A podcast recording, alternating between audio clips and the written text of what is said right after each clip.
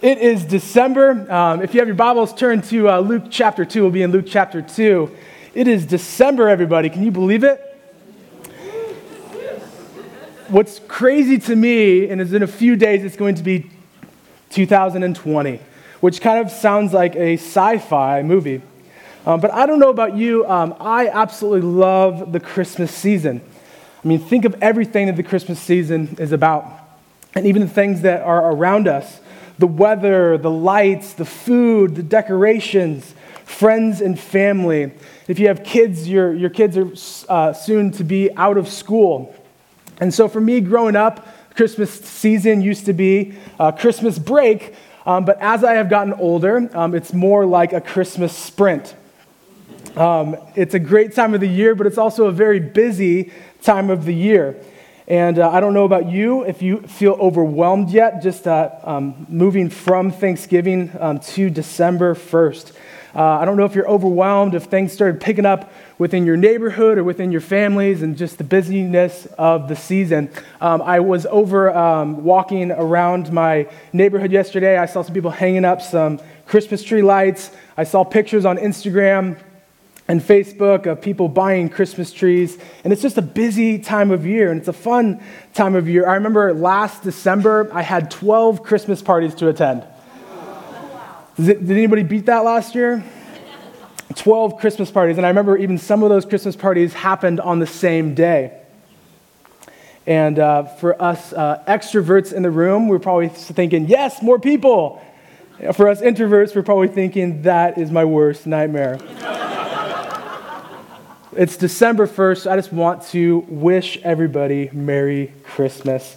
Today we begin a new Christmas series called Worship Christ Our King, the King. And I spent a lot of time preparing for this series, and I have the privilege of starting us off and giving an overview of worship. But I have to be honest, when Jared first asked me to speak and give an overview of worship, the topic of worship, I started thinking, worship, where do I start?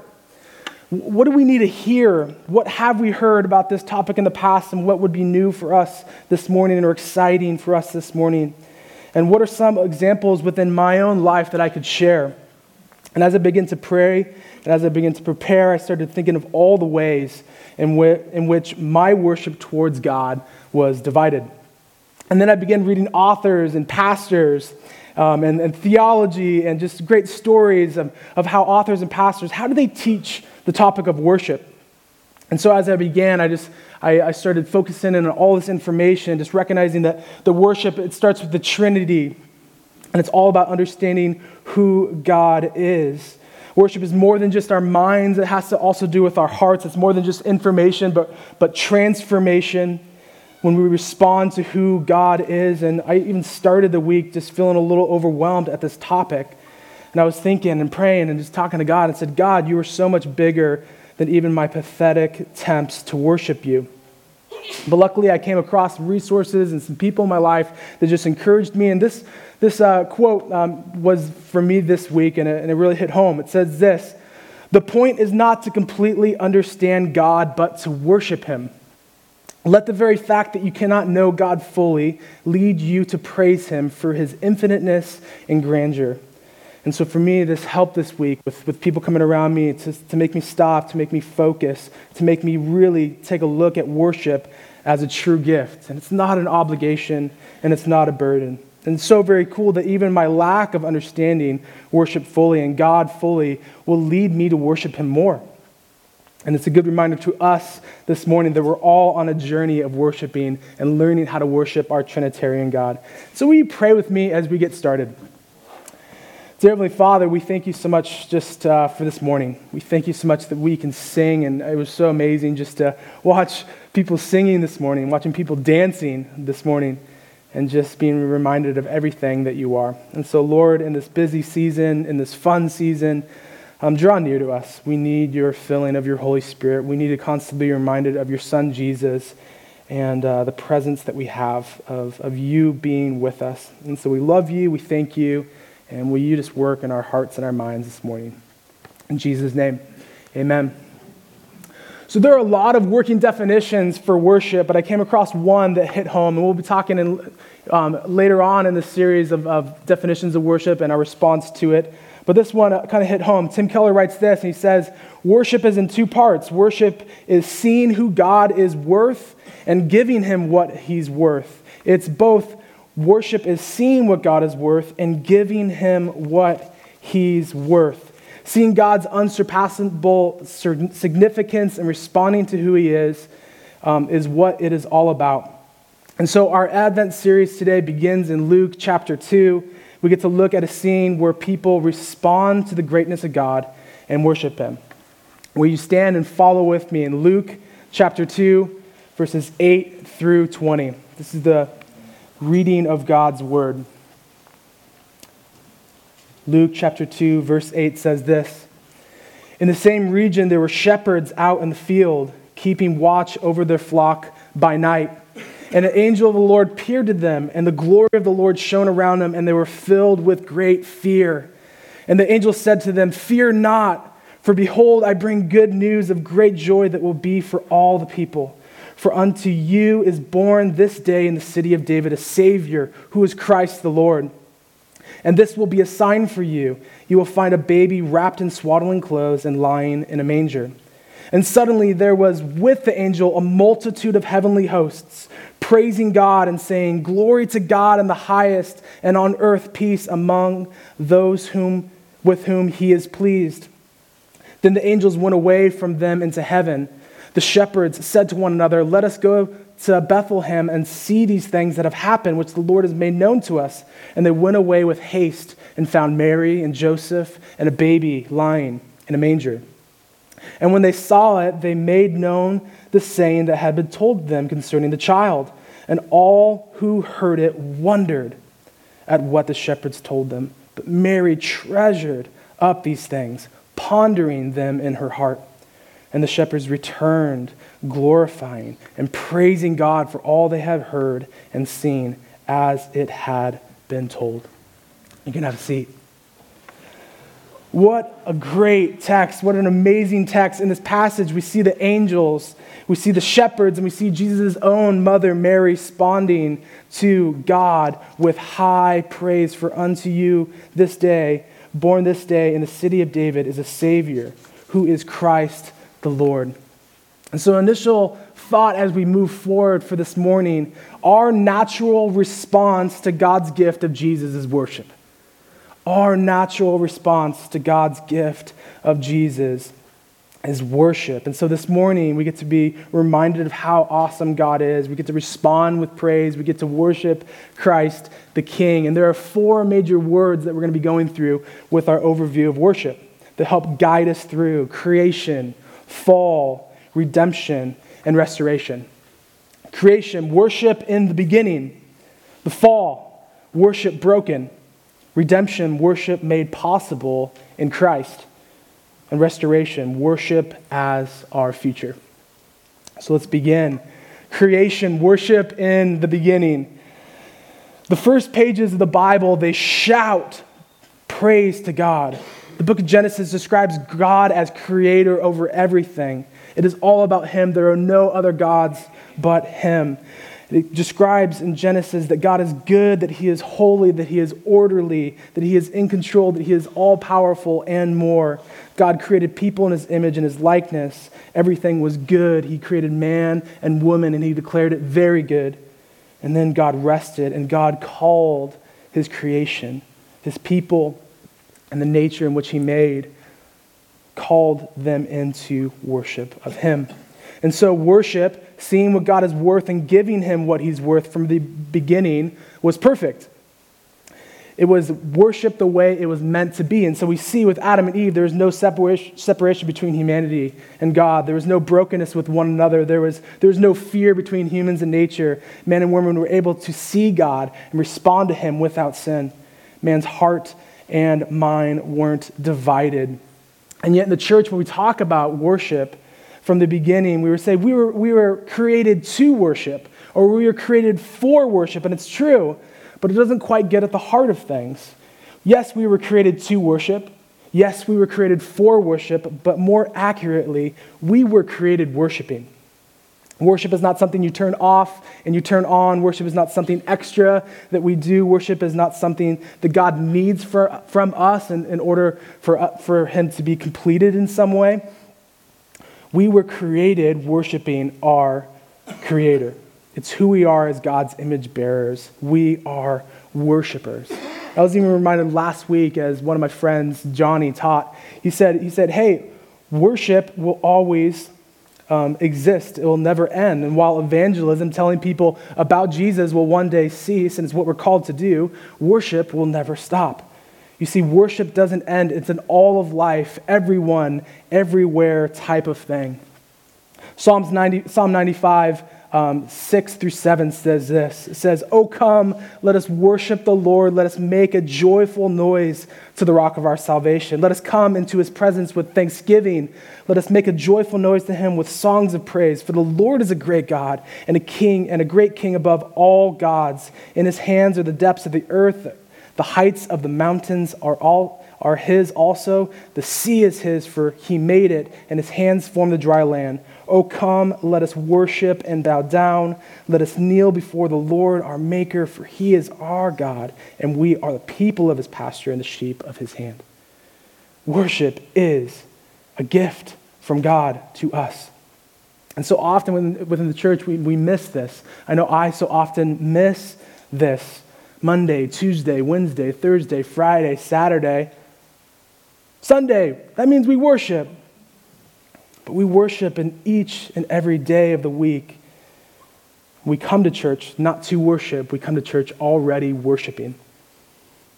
And it's not just, how was worship today, meaning how was the sermon? Or how was worship today, meaning how was the music? Or did you go to worship today? Did you go to a gathering? Worship is so much more. One of my old professors, he always said this: worship is everything, and everything is worship. So in creation, we get to see, in the Genesis account, we get to see the way God made worship to be, that we were created worshiping our Creator. Creation, the fall.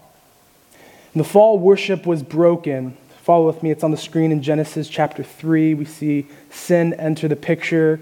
It says, Genesis 3, 1-4, it says, "He, the serpent Satan, said to the woman, 'Did God actually say you shall not eat of the tree in the garden?' And woman said to the serpent, 'We may eat of the tree, of the fruit of the tree in the garden, but God said, you shall not eat of the fruit of the tree that is in the midst of the garden, neither shall you touch it, lest you die.' But the serpent said to the woman, 'You will not surely die, for God knows that when you eat of it, your eyes will be opened, and you will be like God, knowing good and evil.'"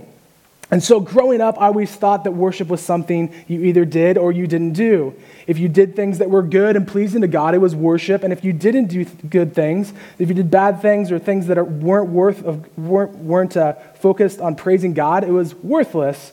But now I get to see that sin entered the world and worship still continued. One author writes this: "The object or the method of our worship changed, but the act of worship did not. In other words, sin did not cause worship to stop. Sin caused our worship to be redirected from God onto other things. Instead of giving or pouring our lives out to God, we give ourselves away to other things." And that could be a person, it could be an experience, an achievement, a cause. So it doesn't matter who we are or what we believe, we are all worshiping something or someone.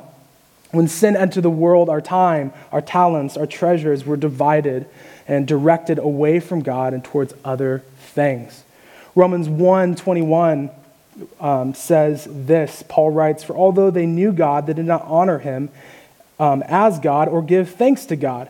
But they became futile in their thinking, and their foolish hearts were darkened. Claiming to be wise, they became fools, and exchanging the glory of the immortal God for images resembling mortal man and birds and animals and creeping things. Therefore, God gave them up in the lusts of their hearts to impurities, to the dishonoring of their bodies among themselves, because they exchanged the truth about God for a lie." They exchanged the truth about God for a lie and worshiped and served the creature rather than the Creator who is blessed forever. Amen. You see here that worship was directed from the Creator onto created things. I remember one of my old pastors said this. He said, in our culture, we worship brains, bucks, brawn, and beauty. And that was an easy way of remembering it. But these are all idols in our lives. And the list of our idols is endless.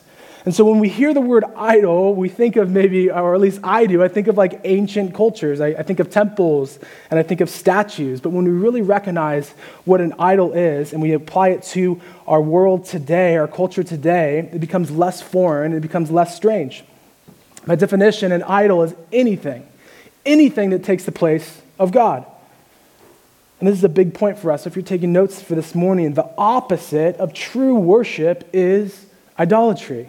The opposite of true worship is idolatry, the worship of something or someone else besides God. And so what are our idols in our lives today? What is fighting for our attention? What is fighting for our affections? I don't know about you, but I always have one or two things that is constantly fighting for my affection, fighting for my attention, and trying to take the place of my worship of God. What are those things for you this morning, this week?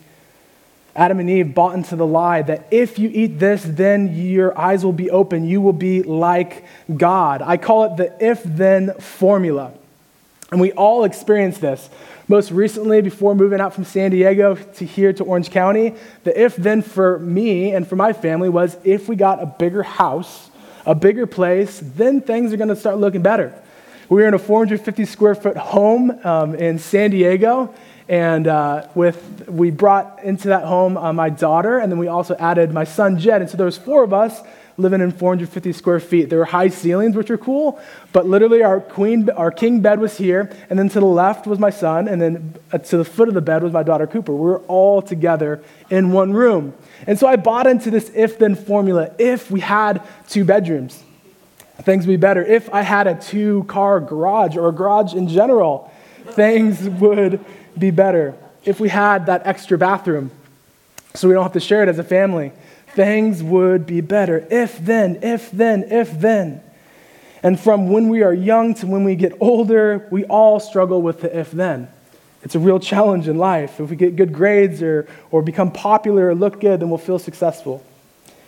If we get that car or that girlfriend, then we'll be cool. If we get that good paying job or get married, then we'll have love and security. If we get that house or that better house, then we'll have security. If we get those kids that we always dreamt about, or we get grandkids, then things will finally start working out and looking better. If then, we always try to find happiness in other things but God. If then, life is constant. And the examples are many. It is all misguided worship. And it happens in the big and the small things in life. And these are all lies. These are all idols. And idolatry began with Adam and Eve saying God plus something, and it continues today in the church era, gospel plus something else. This gravitational pull back towards sin, back towards finding meaning outside of who God is a real struggle, and we need Jesus so desperately. We need his Holy Spirit to fill us, to make us more like God. We need his word so we can begin to think God's thoughts after him and encounter true worship, the worship that Jesus provides for us. So the if-then formula is idolatry, and sin caused our affections, our ambitions, our achievements to move away from God. What are we worshiping? In the fall, worship was broken, but it was not lost. Creation, fall, redemption. Redemption, worship made possible in Christ. I am so thankful that God had a plan to redeem, to restore, and to rescue us from our sin.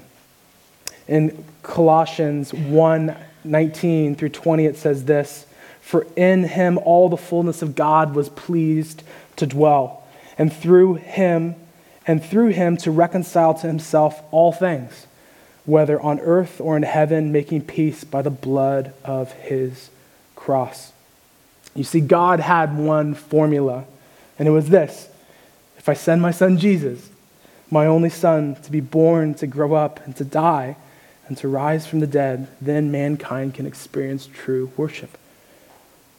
Christ has shown us back to true worship. Christ came so that God may be gloriously worshiped again.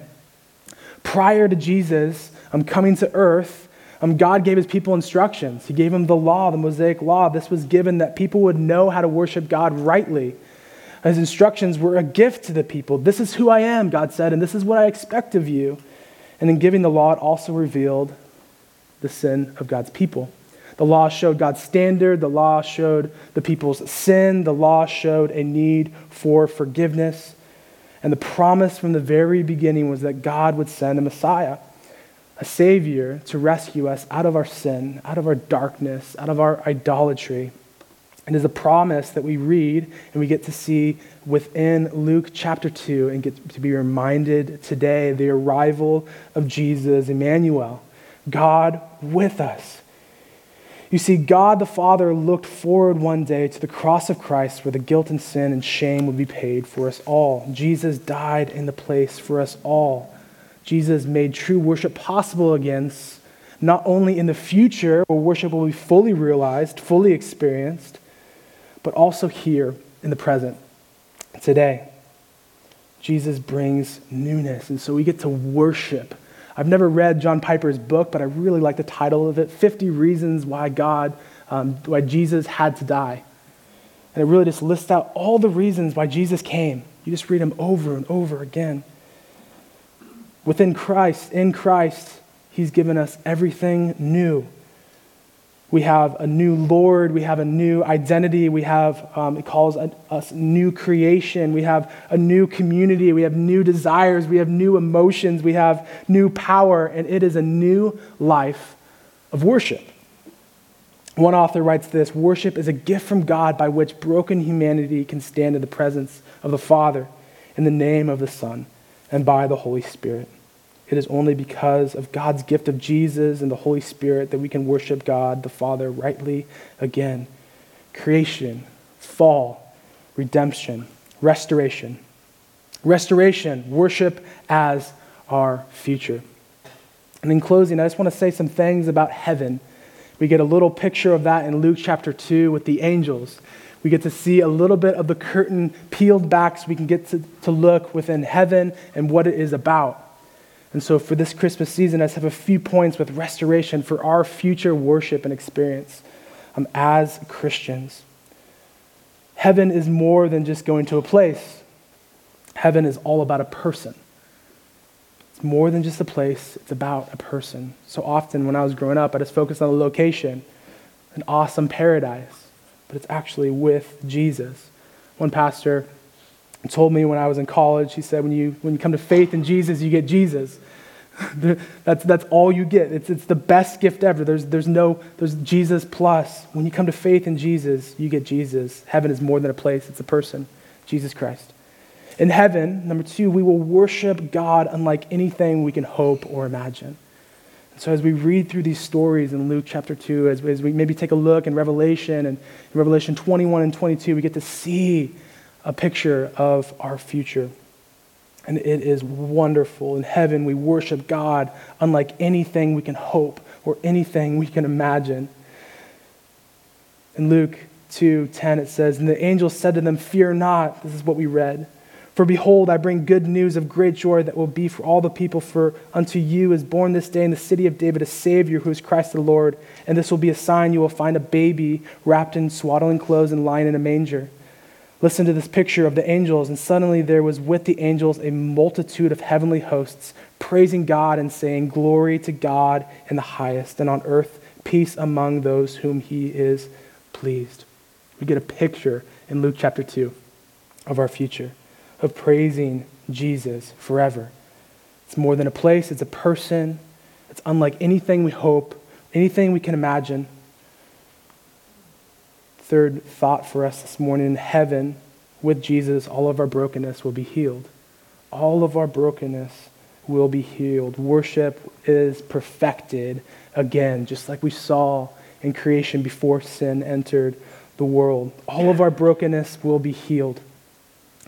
And the fourth thought that I want to leave us with also is this: heaven is not boring. because Jesus is not boring. I remember my grandmother, she was an amazing woman, and she would always talk about, hey, Joe, I just want to, like, my body's getting older. I just want to kind of be with the Lord. My grandpa passed before she did. She said, I just want to be with the Lord. She said, I just want to, like, bow before him, bow before Jesus, and sing to him forever. And I remember thinking, I'm like, I was younger, I was like, Grandma, that sounds terrible. It sounds so boring. I don't want to die. I don't want to do that. Where do we get the idea that heaven is boring?